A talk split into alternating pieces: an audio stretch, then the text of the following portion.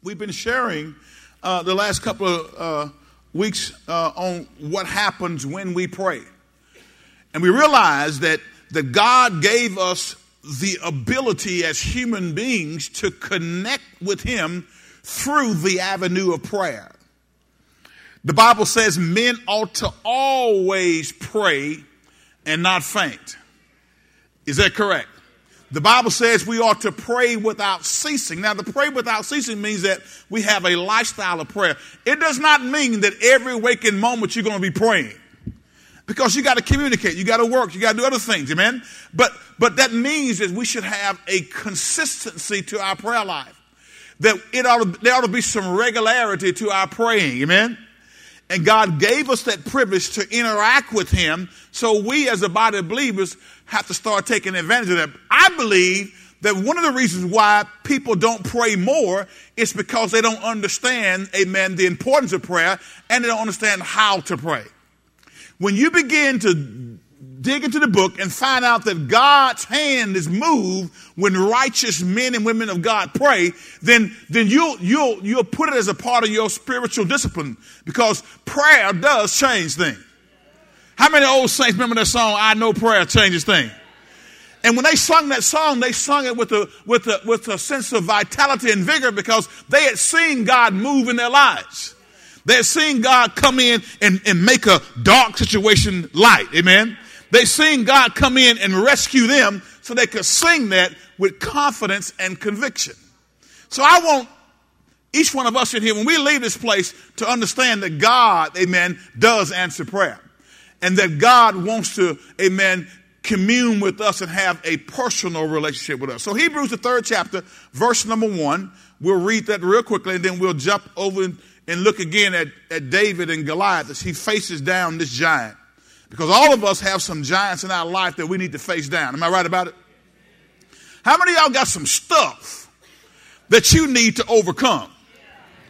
How many y'all got some things that are challenging you right now while you sitting in this church some challenges that sometimes you don't you don't you don't feel like you're going to be able to make it through all of us got some of those things right but i'm here to tell you that those giants got to fall amen there's those giants have to fall there's a part of that song that said there's a war going on in the heavenlies amen there's spiritual warfare taking place in the heavens, and God is fighting on our behalf. So we got to begin to walk in faith and confess God's word over our situation. Hebrews 3rd chapter, verse number 1. Let's read together. Are y'all ready? Come on, let's read. Wherefore, holy brethren, partakers of the heavenly calling, consider the apostle and the high priest of our profession, Christ Jesus. The high priest and the apostle of our profession or of our confession. What this text tells us is that Jesus Christ, the one who hung, bled, and died on Calvary, the one who was crucified, buried, and resurrected, that very same Jesus is the apostle and the high priest of our profession, of what we say. Can I get a witness? That means that an apostle is a sent one. So Jesus will take our words, come on, that we say and take them to the Father in heaven, amen, and get an answer for the thing that we're praying about. Now that's, again, He will take our profession as long as our profession is in line with God's Word. So we got to begin to speak the right things. We got to begin to say the right things. So go back to 1 Samuel, the 17th chapter, right quick. Amen? 1 Samuel chapter number 17. I tell you what, I'm excited that God, amen, has saved me. I'm excited that God has saved you if you are saved, amen. I'm glad that we have a personal relationship with Him and that God, amen, can work through us. Here, when we get back to our text in 1 Samuel, and y'all know the story, I gave you some points last week. And so, Brother Jay, if you just begin to pop those up, some things about David that we got to recognize is number one, God chose David. Everybody say, God chose David. See, when you're on assignment from God, I don't care if all the devils in hell try to stop you. If God chooses you and you walk in obedience to his will, you will be victorious in this life. God chose David. Amen. Because y'all remember the story how it was that, that uh, Samuel, was it Samuel the prophet that came to Jesse's house and uh, came to anoint one of his sons to be the next king of Israel, right? And he brought seven sons before him, and every time that they, he brought and trailed out one of those sons, God said, That's not it. I didn't choose it. Amen. But then finally, after all those seven sons came, because we told, we told you seven is the number of completion, but number eight was David, and that's the number of new beginnings. How many y'all right now need a new beginning right now in your own life? How many y'all need a new beginning in your finances? Can I get a witness out there? How many y'all need a new beginning in your relationships? How many y'all need a new beginning with a new job? Anybody? Uh, how many need a new beginning, amen, in your faith walk to be in, to, to, to say, okay, now I want to start afresh, God. I want to start this day yielding my heart totally and completely to you. I, I, may have messed up in the past. I may have not done all the things I should have done, but God, today, I want to begin afresh. Here's the good part about our Lord, y'all.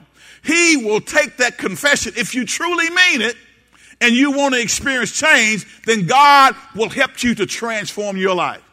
So today is a new day, amen? So God chose David. We, saw, we, we, looked at his family heritage. We saw where he was from, Bethlehem, the place that, that has significance in the Bible. We said that Bethlehem was, was known as, the name means the house of bread and the, the living bread. Amen. Jesus Christ came, was born in a manger in Bethlehem. But God chose David. His family, amen, was there and supporting, amen, in, in, in a way from the standpoint of putting him out there as the keeper of the sheep but God reached out and chose someone who seemed to be insignificant to bring him into a place of honor. Can I get a witness? And we said it on last week that God oftentimes does that.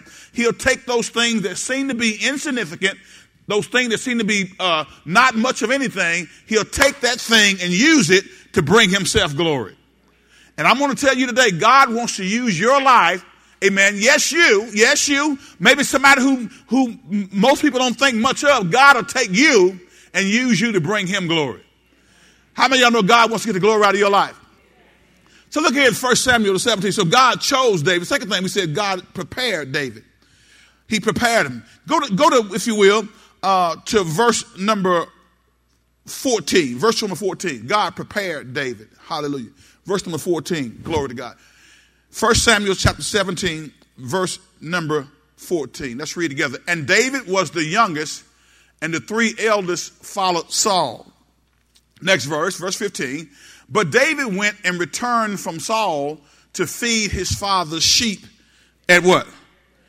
At Bethlehem. Now, notice it again. Remember this that David had already been chosen out and picked out as the anointed one. But everybody say his time wasn't yet. Say it again. Say his time wasn't yet. Even though he's already been picked out as the anointed one, the next king of Israel, his time to come forth wasn't yet. And so what did David do until his time came forth? He kept doing what he always been doing. Can I get a witness? Sometimes in this life, guys, we get in a hurry, and God may have chosen us and may have anointed us to do a certain thing, but if we get ahead of God, we'll ruin his plan for our life. Can I get a witness? How many y'all, when you were 22, 23, 24, thought you knew everything you need to know to be the adult that you need to be? Anybody in the house? How many, when you got on a job or something, you thought that you, you knew everything you know, and then you discovered that, that, that experience counts? There are some things you have to go through, amen, sometimes in this life in order to learn how to make wise choices and decisions. One guy put it this way How do you get wise in making decisions? One of the way you get wise in making decisions is, is, is learn from your bad decisions. How many of y'all had some bad decisions before in your life? And you learn from it. How many of you made some bad decisions and didn't learn? And went back and did the same thing? Guys, I'm going to tell you, David here had been picked out as the anointed one, yet and still, the Bible says he returned to keeping the sheep. I want to know from any, any y'all out there, I want to know, can you, if you know you've been chosen, if you know you've been anointed, can you keep keeping the sheep? Oh, you don't keep sheep. Maybe, maybe I, I want to know if you've been chosen, you've been anointed. Can you keep on ushering on the usher door until it's your time to come forward? Ain't nothing in the world wrong with ushering because ushering is, a, is an admirable ministry area. But can you keep on parking cars in the parking lot knowing you've been the chosen one? Can you keep on serving another man, another woman's ministry when God has already birthed a ministry in your heart? That's the question. Amen. David went back to keeping the sheep. Look at the next verse. It says, but and the Philistine, uh, and the Philistine drew near morning and evening and presented himself 40 days. Come on, verse number 17. And Jesse said unto David his son, Take now for thy brethren an ephah of this parched corn and these ten loaves and run to the camp of thy brother. Let me, let me, let me summarize this because we already, we, we went over this last week. But what David's dad did was says, I need you to go check on my boys. Because he had three boys who were in Saul's army and they were in battle. And how many of y'all know that when you go to war, in warfare, everybody don't return home. Is that right? I mean, in physical wars. Everybody doesn't return home. So here the father is asking David to go check. But how many y'all know God was in the middle of this? Sometimes we're going to do that thing that seems to be natural or seems to be normal, but God will take that, no, that, that normal thing and put us in a place to where He can bring us forth and show what He's done, what He has in our life. So the Bible says, and carry these ten cheeses upon the captain of the thousand, and look how the brethren fare and take their pledge. Are y'all still with me today? Look at verse number 19. Let's read together. Come on, let's read. Now Saul and they and all the men of Israel were in the valley of Elah fighting with the Philistines. All right? And David rose up early in the morning and left the sheep with the keeper and took and went as Jesse had commanded him. Here's, here's the other thing I want you to understand. Uh, David was not hard headed. David was obedient to his father. All right, now listen, his father said, I got an assignment for you, and I need you to go and check on your, on your brothers. I need you to take them some food, take their commander some food, uh, but I need you to go check on and see how they're doing. Now, now these, these are, these are uh, uh, uh David's brothers who uh, we're going to look and we see Eliab and some other ones. Sometimes they didn't appreciate David and the anointing on his life. How many y'all have had brothers and sisters who didn't necessarily appreciate you and maybe y'all didn't get along? Maybe there was some sibling rivalry. Anybody had sibling rivalry? You don't have to raise your hand, but I know sometimes family members don't always get along. Oh, y'all gonna look at me like that, huh? How many y'all got some siblings, some brothers and sisters that y'all don't quite get along? Uh huh. Yeah, yeah. So here David is being obedient to the command of his father to go check on his older brothers who were in battle. And what we're going to see here is that their attitude toward David indicates that they had a little something, something going on before he ever got over to the battlefield. Can I get a witness? Let's keep reading. The text says, And he came to the trench as the host was going forth to fight and shouted for the battle. Verse 21 says, For Israel and the Philistines had put the battle in array, army against army. 22, and David left his carriage in the hand of the keeper of the carriage and ran into the army and came and saluted what? He came and saluted his brethren. Next verse says what? And as he talked with them, behold, there came up the champion, the Philistine of Gath, Goliath by, Goliath by name, out of the armies of the Philistines, and spake according to the same words. And what happened? David heard them. See, now listen to me very carefully. This giant had been speaking and bragging about what he was going to do for 40 straight days. But what was different about this day? The thing that was different about this day is God's anointed man was there. And God's anointed man heard those same words. Goliath, who was over nine feet tall, Brother Leroy, had put fear in the hearts, amen, of the men of Saul's army. I'm going to tell you something, guys. Fear, if you don't capture it, will cause you to not have faith. Fear will chase faith out of your heart. Amen. David, I want you to I want you to understand something. David, the Bible says David heard them. Now watch what happens when the anointed man of God, who was full of the word, hears this giant talking noise. Next verse, let's read. And all the men of Israel, when they saw the man, they did what? They fled from him and they were scared. Let's put it that way. KJV says they were so afraid. I mean, they were terrified of this giant. One man. Now, it seemed like to me, maybe they could have just tried to trick him and, and, and, and tell him, send one man out to battle, and then, like in WWE wrestling, like I told you, then you bring five men out of the corner. How many, come on, wrestling fans, y'all, we talked about it last week, y'all were wrestling fans, right? Send one of them out, and then send five more and triple team or something. I mean, see like they could have came up with something, but they were afraid of the giant because he was speaking words that were, that, that, that were intimidating. Have y'all ever been intimidated by somebody? Guys, I'm going to tell you something. One of the things that God wants us as believers to, to do is to not be afraid when the giants come up in our lives. Now, we, we may not face a physical giant of a, of a nine foot, nine foot tall uh, human being, but there are other giants that come to our life health scares, monetary uh, problems, uh, relationship issues. Uh, uh, uh, maybe you know all kinds of giants that rise up in our life. But here we see what, what, what God's anointed man does. They were scared. But look at verse 25. Let's read together. Come on, y'all ready? Let's go. And the men of Israel said, Have you seen this man that has come up? Surely to divide to defy Israel is he come up, and it shall be that the man who killeth him, the king, will enrich him with great riches, and will give him his daughter, and make his father's house free in Israel. 26, let's read. And David spake to the men that stood by him, saying, What shall be done to the man that killed this Philistine and taketh away the reproach from Israel? For who is this? Now watch David's language. Watch David's language. David begins to speak in kingdom tone. David says, Who is this uncircumcised Philistine? When David said uncircumcised Philistine, what David immediately acknowledges this man don't have a covenant with God. Because see, part of Israel's covenant with God was, was that, that, that the males would be circumcised on the eighth day, I believe it was. In other words, uh, a male, uh, you, y'all know what circumcision is, right? Amen. So, so, uh, uh, so David says this uncircumcised Philistine, which means David knew that this guy didn't have a covenant with God.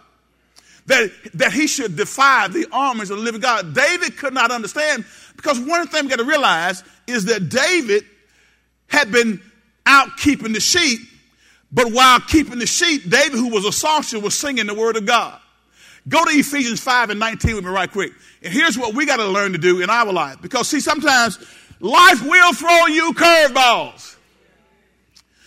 Things will happen in this life. The Bible says it rains on the just as well as the unjust. But I believe David was doing what Paul was telling the saints at Ephesus to do.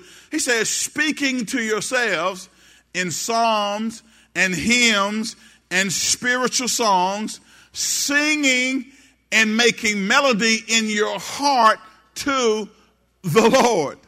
While he was keeping sheep, can you picture David with his harp amen, singing and singing the word of God and getting that word down in his heart. David had built himself up by singing words of the Holy Spirit to himself. Amen. How many y'all know faith cometh by hearing and hearing by what? The word of God. When David heard the words of Goliath, he couldn't accept them. Listen to me carefully. When he heard the words of Goliath, he could not accept them because those words could not enter his heart because God's word was in his heart. Hear me carefully. He couldn't accept the words from the giant because he had the word of God in his heart.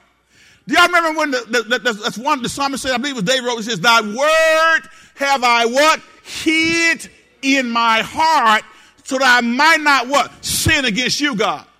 In other words, David has filled his heart with the word of God so that when the giant, the uncircumcised, the giant who didn't have a covenant with God, began to speak those choice words, David didn't receive them. Because somewhere down in David's heart, David had heard that you are more than a conqueror. Amen. David had heard in his heart that, that you are the head and not the tail that you're above and not beneath. Somewhere David had put down his heart the word of God that we are, amen, God's children and that we are his chosen one and that he will give us the land.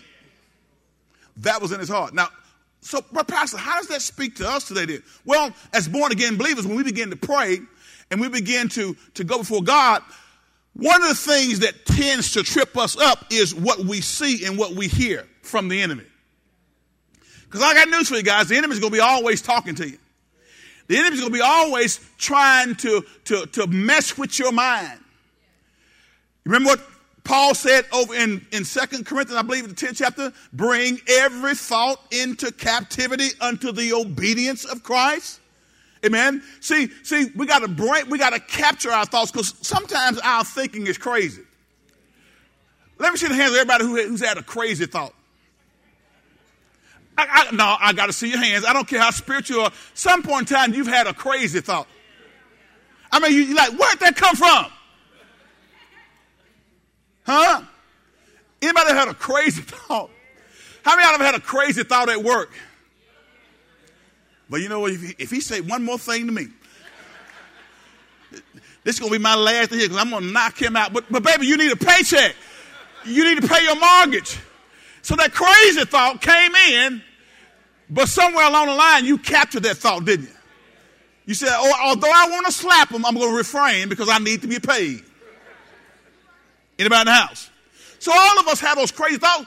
And remember what we talked about before. We said sometimes those thoughts come from what? Our five senses, right? Sometimes those our thoughts come from what? The devil. That's a devilish thought, right? Uh, and then sometimes those thoughts come from whom? God. Our five senses, us, our, our, physical realm, what we see, what we experience, all that stuff begins to influence what our thinking is, and then it comes from the devil or it comes from God. So when those thoughts come, I got to capture. If I identify that thought as one that is not in line with God's word, I got to capture that thought. Can I get a witness? All right. So, so, so, but, but David, David's heart was filled, filled with the word of God because God had prepared David, guys. He had prepared him. And the third thing we saw was God guided David. I told you this whole process of the dad sending him was not by accident or by happenstance. And I've told you this before. Many times you'll meet people in life and you'll run up on situations that you think it just happened by happenstance. But it was God leading you and leading and guiding your footsteps. Because God sometimes has to get us in position, come on, to use us the way he wants to use us. So God is guiding David along the way as his father gives the command. And sometimes we think it's the person, and we'll get mad at the person sometimes because the person had us over here doing this or doing that, and not, not realizing it was God, amen, who's using the person to get us where he needs to have us to be. And we'll get mad at the person, we'll get mad at the messenger. That time people get mad at me for preaching the gospel because they, you know the, the gospel's been preached, and then and then and sometimes invariably, I told you before, if you stay here long enough, at some point in time, I'm going to say something that comes directly to your house. I'm going to speak a word that's going to deal with your situation. And when I speak that word that deals with your situation, learn how to receive it and not reject it. Can I get a witness? So, so, so, so God guided David. Let's get back to the text, okay? Because I, I, I, don't want us to lose our time. And so God guided David. The fourth thing we said, God encouraged David. How many of you know we need to be encouraged along the way? Glory to God. Let's get back to our text right quick. Uh, verse number 27. Go to verse number 27. God encouraged David.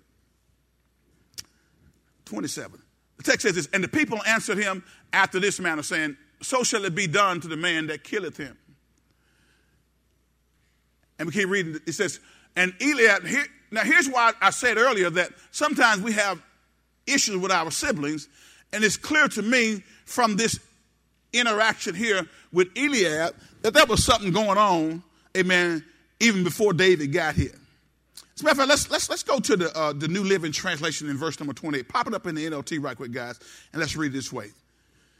Now remember, David was anointed one. He's already been anointed to be next king of Israel, and now God is guiding him putting him in a place, positioning him, amen, to go to battle against Goliath because everybody else was scared. Everybody else was afraid. And I'm going to tell you, there are times when God will place you, hey man, his anointed child in a place where everybody else is scared and know what to do. But he's got you there for a reason. Watch this, watch this. But when David's older brother, Eliab, heard David talking to the men, he was what? Now here's his brother coming, having a conversation, inquiring about what's going on. Look what he says here. What are you doing around here anyway? Any of y'all brothers and sisters talk to you that way? What are you doing around here anyway? He demanded. What about those few sheep you're supposed to be taking care of? Just kind of just talking down, kind of dissing David. Them few sheep you're supposed to be taking care of. Watch this. I know about your pride and deceit. Here we go. Here's the history here. See, some of us have family history that we got to deal with. Am I right about it? I shared yesterday at the funeral uh, at Sister uh, Juanita's dad. I said, you know, all families have levels of dysfunctionality. It just matters what level that dysfunctionality is. All of us got crazy people in the family. Don't y'all look at me like that. You know you got some cousins, some brothers, so maybe even some mamas and some grandpapas, and that that that, that this you know just don't quite. When I, when I say I'm, I'm not talking about just I'm not talking about somebody who's sick. I'm talking about somebody who just who who who don't know how to act right. Any of y'all got some family members who don't know how to act right? When you come together, something always jump off when they come. Give, just give them a little time. You get by one hour, you think everything's good, and man, oh yeah, uh, uh, bro, bro, Joe ain't saying it, but then let two hours go by, and then there it is. Huh? Watch this, watch this. Look at this brother. He says, What about those few sheep you're supposed to be taking care of? I know about your pride and deceit. You just want to see the battle. Look at verse number 29. Watch David, though. Watch it. What have I done now? Again, there it is. What have I done now? Which indicates he's been talking about David before. Wouldn't you agree? So, what is it now, Jerry? What is it now, Tanya? What is it now, Eric? That means that Eric and I have had, if I'm saying that, that means Eric and I have relationship. And in families, guys, one of the things that we as Christians who are being taught have to learn how to do is to learn how to address those dysfunctionalities. Quit running from your problems. Quit running from the giants in your life. Quit running from your family issues and concerns and start putting the word of God on your family issues and concerns. Can I get a witness? Too many of us are running from stuff. And God says, I called you, I chose you, I anointed you, I picked that, I picked you out so that you can be the one who will carry my word because you're getting taught. Maybe they're not getting taught. You, you, you've been taught how to have a crucial conversation.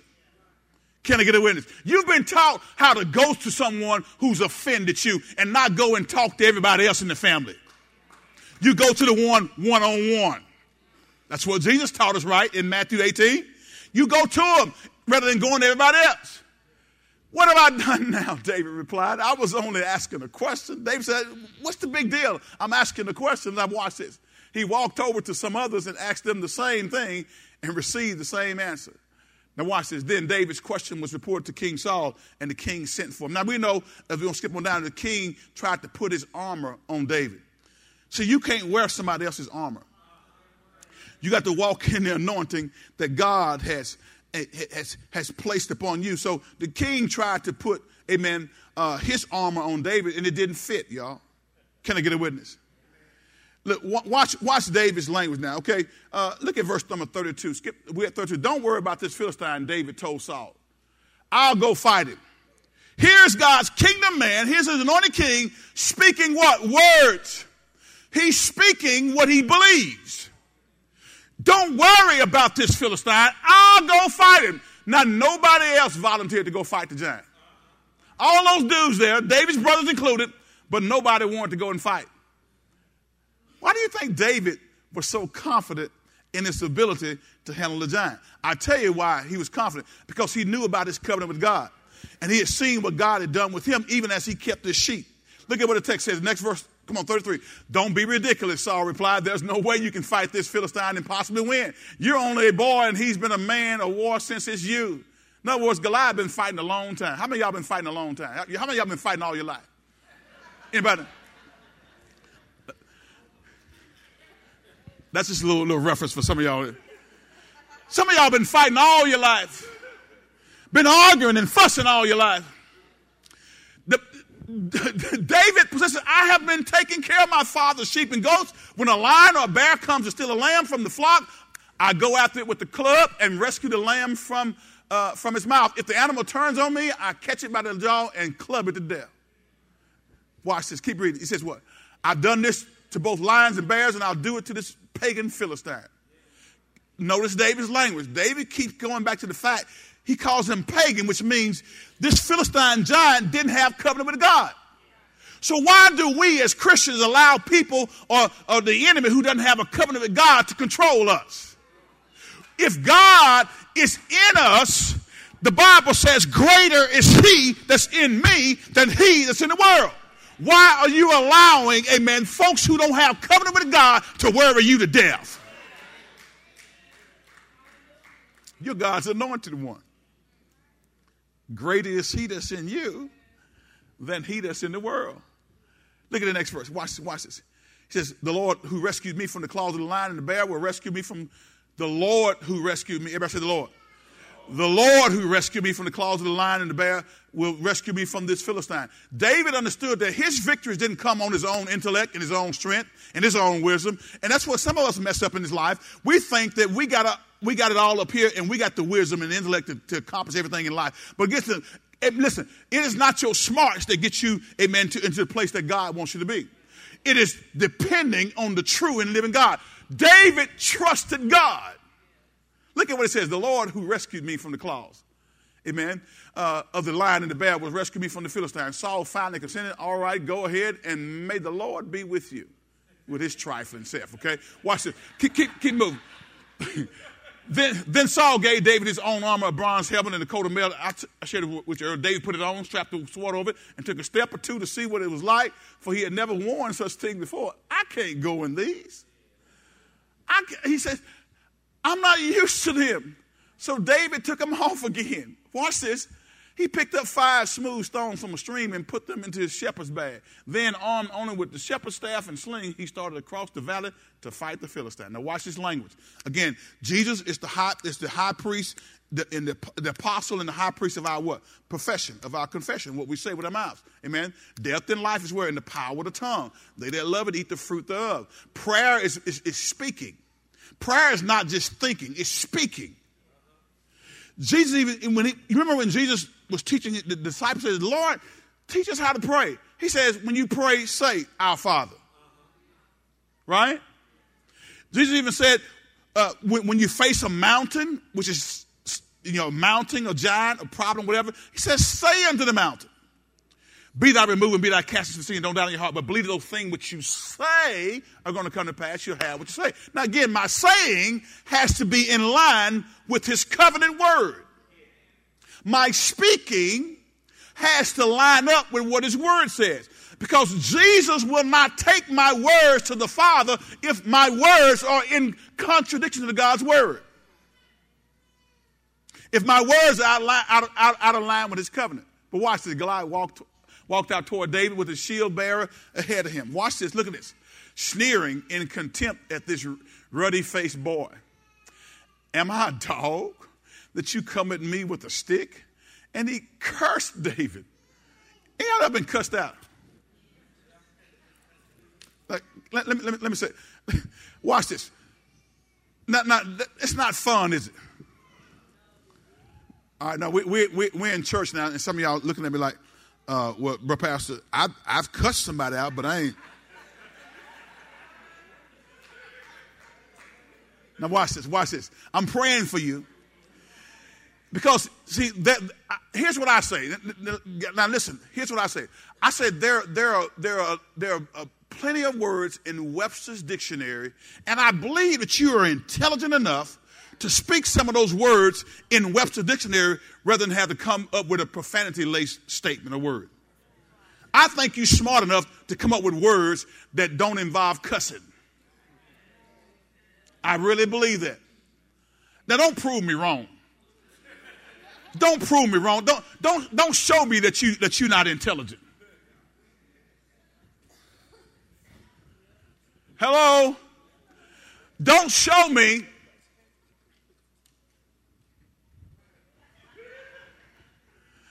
Don't show me that you, that, that, that you are the baser sort, as Paul said over in the New Testament. See, I believe each one of us are intelligent enough to take those words in the dictionary and be able to make a complete sentence. And even if you're angry, you can say, you, you can speak, because anger is not necessarily sin unless it's unrighteous anger. But you don't have to go and use profanity laced statement because, guys, that's a poor testimony. Now, how you gonna hear me talking to you about Jesus? I just cussed you out last week on the job. I'm your supervisor, and I cuss you out and then invite you to church. No, you really gonna want to come? Are you really gonna want to come? Come on, y'all talk to me. I, I, need to know that. Are you really gonna want to come come and hear hear me preach when I just so so so if if you have a problem in that area, if you have a problem using profanity, hear me carefully. I'm here to tell you that's that's not God's will for your life. And, and, and he wants to he wants to use you as a, as a vessel of honor. And so you got to learn how to control your tongue, which we're going to talk about in just a second, okay? Watch this, watch this. Come on, I got to move. and he cursed David by the names of his God.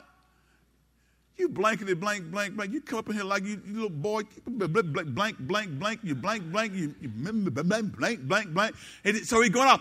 He says, Come over here, and I'll give your flesh to the birds and wild animals. He's talking big, right? But what he didn't understand, y'all, David had covenant with God. What he didn't understand that David's heart was filled with the word of God. So, so all those words of fear that the other folks, amen, took tail and run when they heard him, didn't penetrate David's heart because guess what? The word of God was there. If you're going to keep trash out of your heart, fill it with the word. The word has a way of chasing that stuff out. It won't let it in. Watch the story. Come on, y'all, I got to move says uh, David replied to the Philistine, "You come to me with you come to me with the sword, spear, and the javelin, but I come to you in the name of the Lord of heaven's army, the God of the armies of Israel, whom you have defied." Watch David talking. He's talking covenant, y'all. Today, today, today, who who gonna conquer you? How many y'all know the battle is not yours, but whom? God's. The problem that many Christians are facing is we keep trying to fight the battle on our own. I think they sung that song earlier. This is how I fight my battles. He said, It looks like I'm surrounded, but I'm surrounded by you. See, when God surrounds you, I don't care how many people are surrounding you trying to take you out, they can't get to you because God's got your back. When God has your back, the enemy cannot destroy you. Yes, he's going to come against you. Yes, he'll try to take you out, but greater is he that's in you than he that's in the world. Today the Lord will conquer you, and I will. Listen to what David is saying. Now, again, I told you, Jesus is the, is, is, is, the, is the apostle and high priest of our confession. Notice what David confesses. He says, he says, number one, the day the Lord will conquer you. Is that right? The Lord will conquer you, and I'll kill you. Now, watch this. Look at what David says. The Lord will conquer you, and I'll kill you and cut off your head. And then I'll give the dead bodies of your men to the birds and wild animals, and the world, and the whole world will know that there's a God in Israel. See, sometimes if you're really walking with God, He ought to show up in your life. Sometimes, if you're really walking with God, you, we, you ought to be able to trace Him in your life you be look back and see the hand of God allowing you to overcome some of the things in your life that seem to be a, a dire situation, but God stepped in right on time. Do I have a witness in here? Somebody knows that the Lord is able. Amen. Come on now. Somebody knows that He's able to pick you up when you bow down on your head. Amen. Somebody knows that He's able to turn you around. That's the kind of God I serve. But watch Dave. Watch Dave. Dave said, and then I will give the dead bodies of your men to the birds and the wild animals, and the whole world will know that there's a God in Israel. Next verse, come on. And everyone assembled here will know that the Lord rescues his people. Who's rescuing the Lord? See, quit depending on your own strength. Quit depending on your own might. Depend on God to protect you. Now, it's easy for me to say depend, but you can't depend if you don't have faith. And faith coming by, and hearing by what? So if I'm going to have faith, which I need faith to be able to, to, to combat fear and the tricks of the enemy, I'm going to have to spend some time learning God's word. Where there, therein lies the problem. We have a church full of folks who don't know word in a lot of cases. I want you to ask yourself this question. When's the last time you spent some quiet time in God's word? When's the last time you came to a Bible study or a small group study to learn more in depth and to be able to ask questions about God's word? See, the word ain't gonna just jump in there with you just coming to church on Sunday morning. It's going to take a more concerted effort. The problem that many Christians have, I'm not saying you're not saved, but you're not experiencing victory because you don't have no word in your heart. And when there's no word in the heart, there's no word coming out of mouth. And when there's no word coming out of mouth, amen, then that means that, that we're not speaking covenant words to our situation. We're speaking doubt and unbelief because there's no word in there to chase the doubt and unbelief out. Are y'all with me? Watch this. This is the Lord's battle, and he will give you to us. That's David's covenant word. Look, look, at, look at the, verse number 48. Come on, let's read. As Goliath moved closer to attack, David quick, quickly ran out to me. David didn't turn the other way, guys. Everybody else ran. He quit because David had covenant. He had word in his heart. Watch this. Watch this. Come on. Uh, reaching into his shepherd's bag and taking out a stone, he hurled it with his sling and hit the Philistine in the forehead. The text said the song sank in and Goliath stumbled and fell face down on the ground. Now, again, David has said, The Lord is fighting this battle. The Lord is going to give you into my hand. The Lord is going to conquer you. I'm going to kill you. Yeah, yeah. The Lord is going to conquer you. I'm going to kill you. I'm just, I'm just a vessel or an instrument the Lord is going to use to take you out. Because David knew he had covenant with God, guys. You don't talk this strong if you don't know the Lord. The whole nation sitting there, army, scared, but here's David. Look at the next verse. Come on, let's read. So David triumphed over the Philistine with only a sling and a stone, for he had no sword. Then David ran over and pulled Goliath's own sword from his sheath. David used it to kill him and cut off his head. When the Philistines saw that their champion was dead, what they did? They ran, they were scared. Because they recognized that God's covenant man was in place here. So, so, so, so, so, Brother Pastor, the last thing we said was God enabled David. He enabled David. First thing, under, under that last point, I want you to just jot this down. Number one, it was the Lord's victory. Everybody say it was the Lord's victory. See, I, listen, whatever I do in life, I don't take any credit for it. I, I give God the glory because He's the one who's able to see me through. Anything I've ever accomplished in life, anything this ministry does, I don't care what happens, we're going to give God glory. And it's not going to be about us. It was the Lord's victory. See, God wants to use His people to magnify His name to all the nations. And don't you believe, for, don't you ever doubt for one second that God didn't get the glory out of this thing. Amen. Those words of unbelief that the giant spoke bounced off of David. He wouldn't accept them or the fear that those words generated. Because again, for 40 days, he, he, he come out bragging and doing all this for 40 days. Amen. But, but the word of God in your heart is your protection against the attacks of Satan, is the attacks of the enemy. So, what I want to encourage each one today is when you got giants in your life, make sure you fill your word, with, your heart with the word of God, specifically as it relates to that giant that you're facing. If it's if it's sickness in your body, fill your heart with words from the scripture that deal with divine healing. Can I get a witness? If you're facing financial difficulties, fill your heart with the word of God as it relates to finances. Can I get a witness? It was the Lord's victory. Not only that, but it was David's victory also. God, David got the orders correct because he said, It's God, and then I'm going to kill you. It was David's victory also, amen. How many of y'all know that God works through man? God works through man to get his will done in the earth realm. And a man or a woman of God who has their heart, amen, conditioned to receive his word will be a, a vessel that God can use to accomplish great things in earth.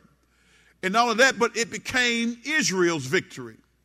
Not only was the Lord's victory, it was David's victory, but it became Israel's victory. It became the nation's victory. Amen? But it wasn't Saul's victory, y'all. Because God got the glory out of all this. Can I get a witness? God got the glory out of all this. Sometimes it's what we say that discounts our faith. Go over right quick, if you will, to John the 14th chapter, verse number 30. And, and, and I want to look at this and I'm going to look at Isaiah 53 and 7 real quickly. Because, guys, we start this off by saying what happens when we pray. and we, we, we've identified the fact that our words that we speak are critically important to whether or not we're going to experience victory in every situation in our life. And how we say things, whether you realize or not, it matters. What you say matters. Touch your neighbor say, neighbor, the stuff that's coming out of your mouth matters. Hallelujah. Go to the KJV in this, John 14 and 30, right quick. It matters. John 14, 30. It says, Here's Jesus saying, Hereafter, I will not talk much with you. Why? For the prince of this world cometh and hath nothing in me. He said, Hence, hereafter I will not talk much with you, for the prince of this world cometh and haveth nothing in me. Go to Isaiah 53 and 7 right quick. Watch this. Isaiah 53 and 7.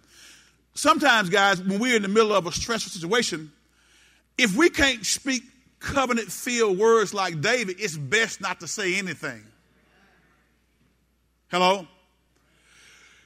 When the pressure is on and, and, and you don't have word to deal with that pressure that's coming against you, just shut your mouth because nine times out of ten, you're going to say something that violates your covenant agreement with God. And remember this Jesus is the apostle and the high priest of our profession, what we say. So if I'm going to say something that's against God's covenant, then guess what the, my apostle going to do? He ain't taking that nowhere because he can't take them to the Father because it won't do any good. Watch this. This is talking about Jesus. He was oppressed and he was afflicted. Yet he what? He opened not his mouth. He is brought as a lamb to the slaughter. This is prophetically talking about Jesus Christ. And as a sheep before her shearers is dumb, so he opened not his what? Mouth. One of the most difficult times for us to discipline our minds, our mouths, our moods, and our attitudes is when we're going through a time of intense pressure or a time of storm, which y'all agree. One of, one, one of the, the toughest time to discipline what we say is when we're going through a storm or when we are facing a giant. Amen? Can I get a witness? When Jesus was experiencing the most intense pressure, he decided that it would be wise not to open his mouth. Coming to the crucifixion, when they marched him from judgment hall to judgment hall, and we sang that song, he never said a mumbling word. Jesus kept his mouth shut. You know, there's the, there's the human side of the master, and there's also the, the, the godly side of the master. Because Jesus was God manifest in human flesh. And in his humanity, guys, the Bible says he prayed this to the Father Father, if there's any other way to accomplish this victory, let this cup pass from me. The cup of the crucifixion, the cup of being separated from the Father. But he said, Nevertheless, not my will, but thy will be done. The human side of him was not looking to be separated from the, from the Father, but he says, God, I'm going to do it the way you told me to do it. And I believe that, that many times when we look at this thing, when under pressure, you know, even a mature believer will say something that he shouldn't say. If the pressure is intense enough and lasts long enough. So sometimes we got to learn how to keep our mouth shut if we're going to say something that's not lined up with God's covenant word. Jesus, even as he faced intense pressure when the enemy was coming against him, the Bible said he didn't say a word. And if you're not going to speak faith filled words, learn to keep your mouth shut altogether. Because what do most of us do? When we face a storm, we start to complain. Quickly, real quickly. Go, go with me, if you will, to uh, Mark. Let's go to Mark, the fourth chapter verse number 35. Y'all know this story, but I, I want to share, share it with you right now. Here, here the disciples are, they, they, they with Jesus, they followed him, but the words from their mouth begin to show that they were operating in fear. And the enemy can hear the words from our mouth. Amen.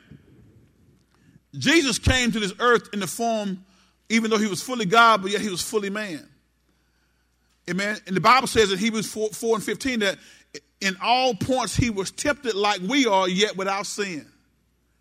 So that means if Jesus was tempted, the Bible wouldn't say he was tempted if he was not tempted. Tempted means being enticed to do something that's outside the will of God. So temptation is not sin, right? It's yielding to temptation is sin, right?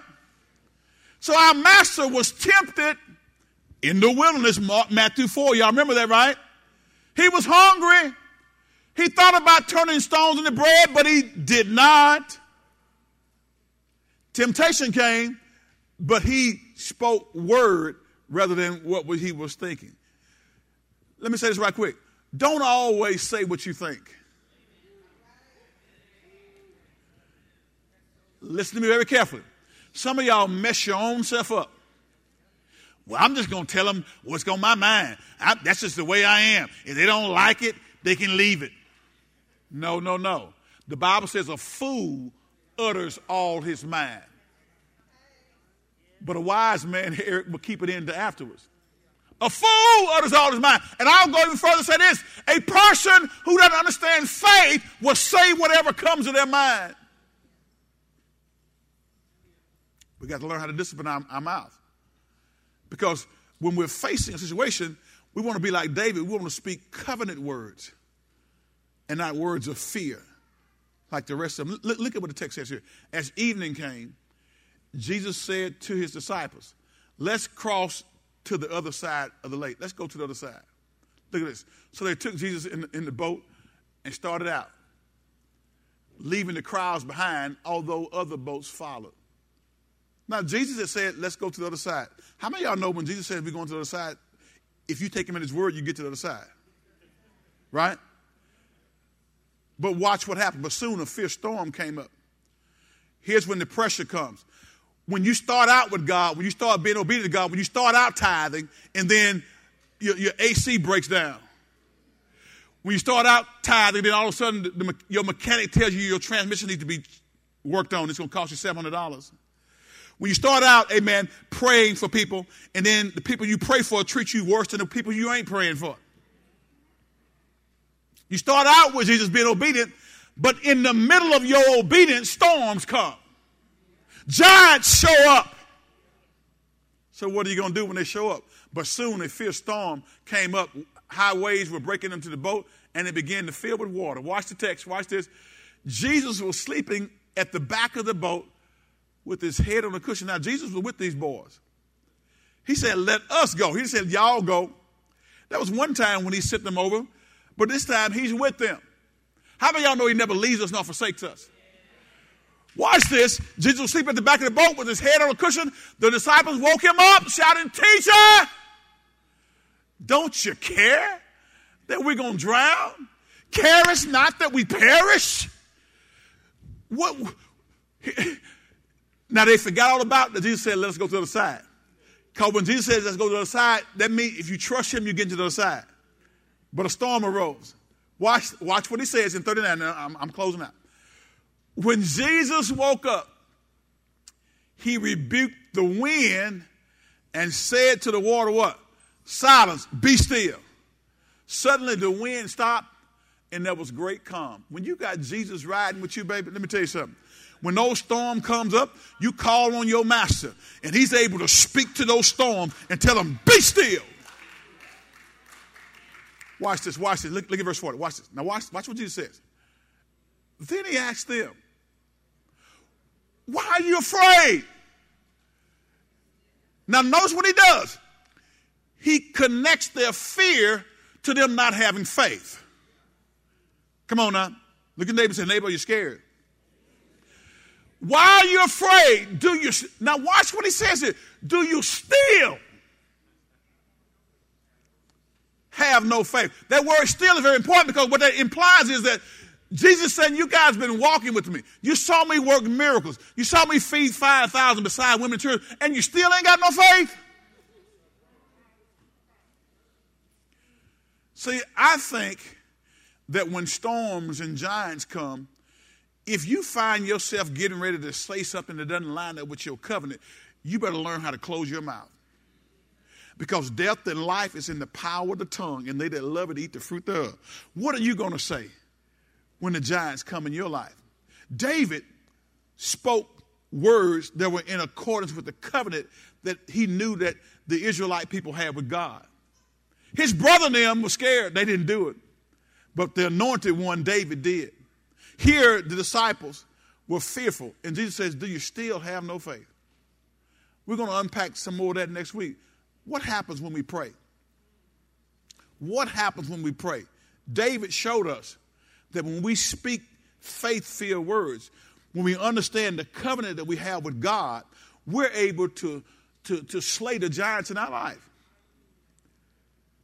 All of us are going to face some challenging times. Just because you're saved don't mean that challenges don't come your way. But here's what I will tell you, and I've experienced this for myself. I tried the man, and the man is all right.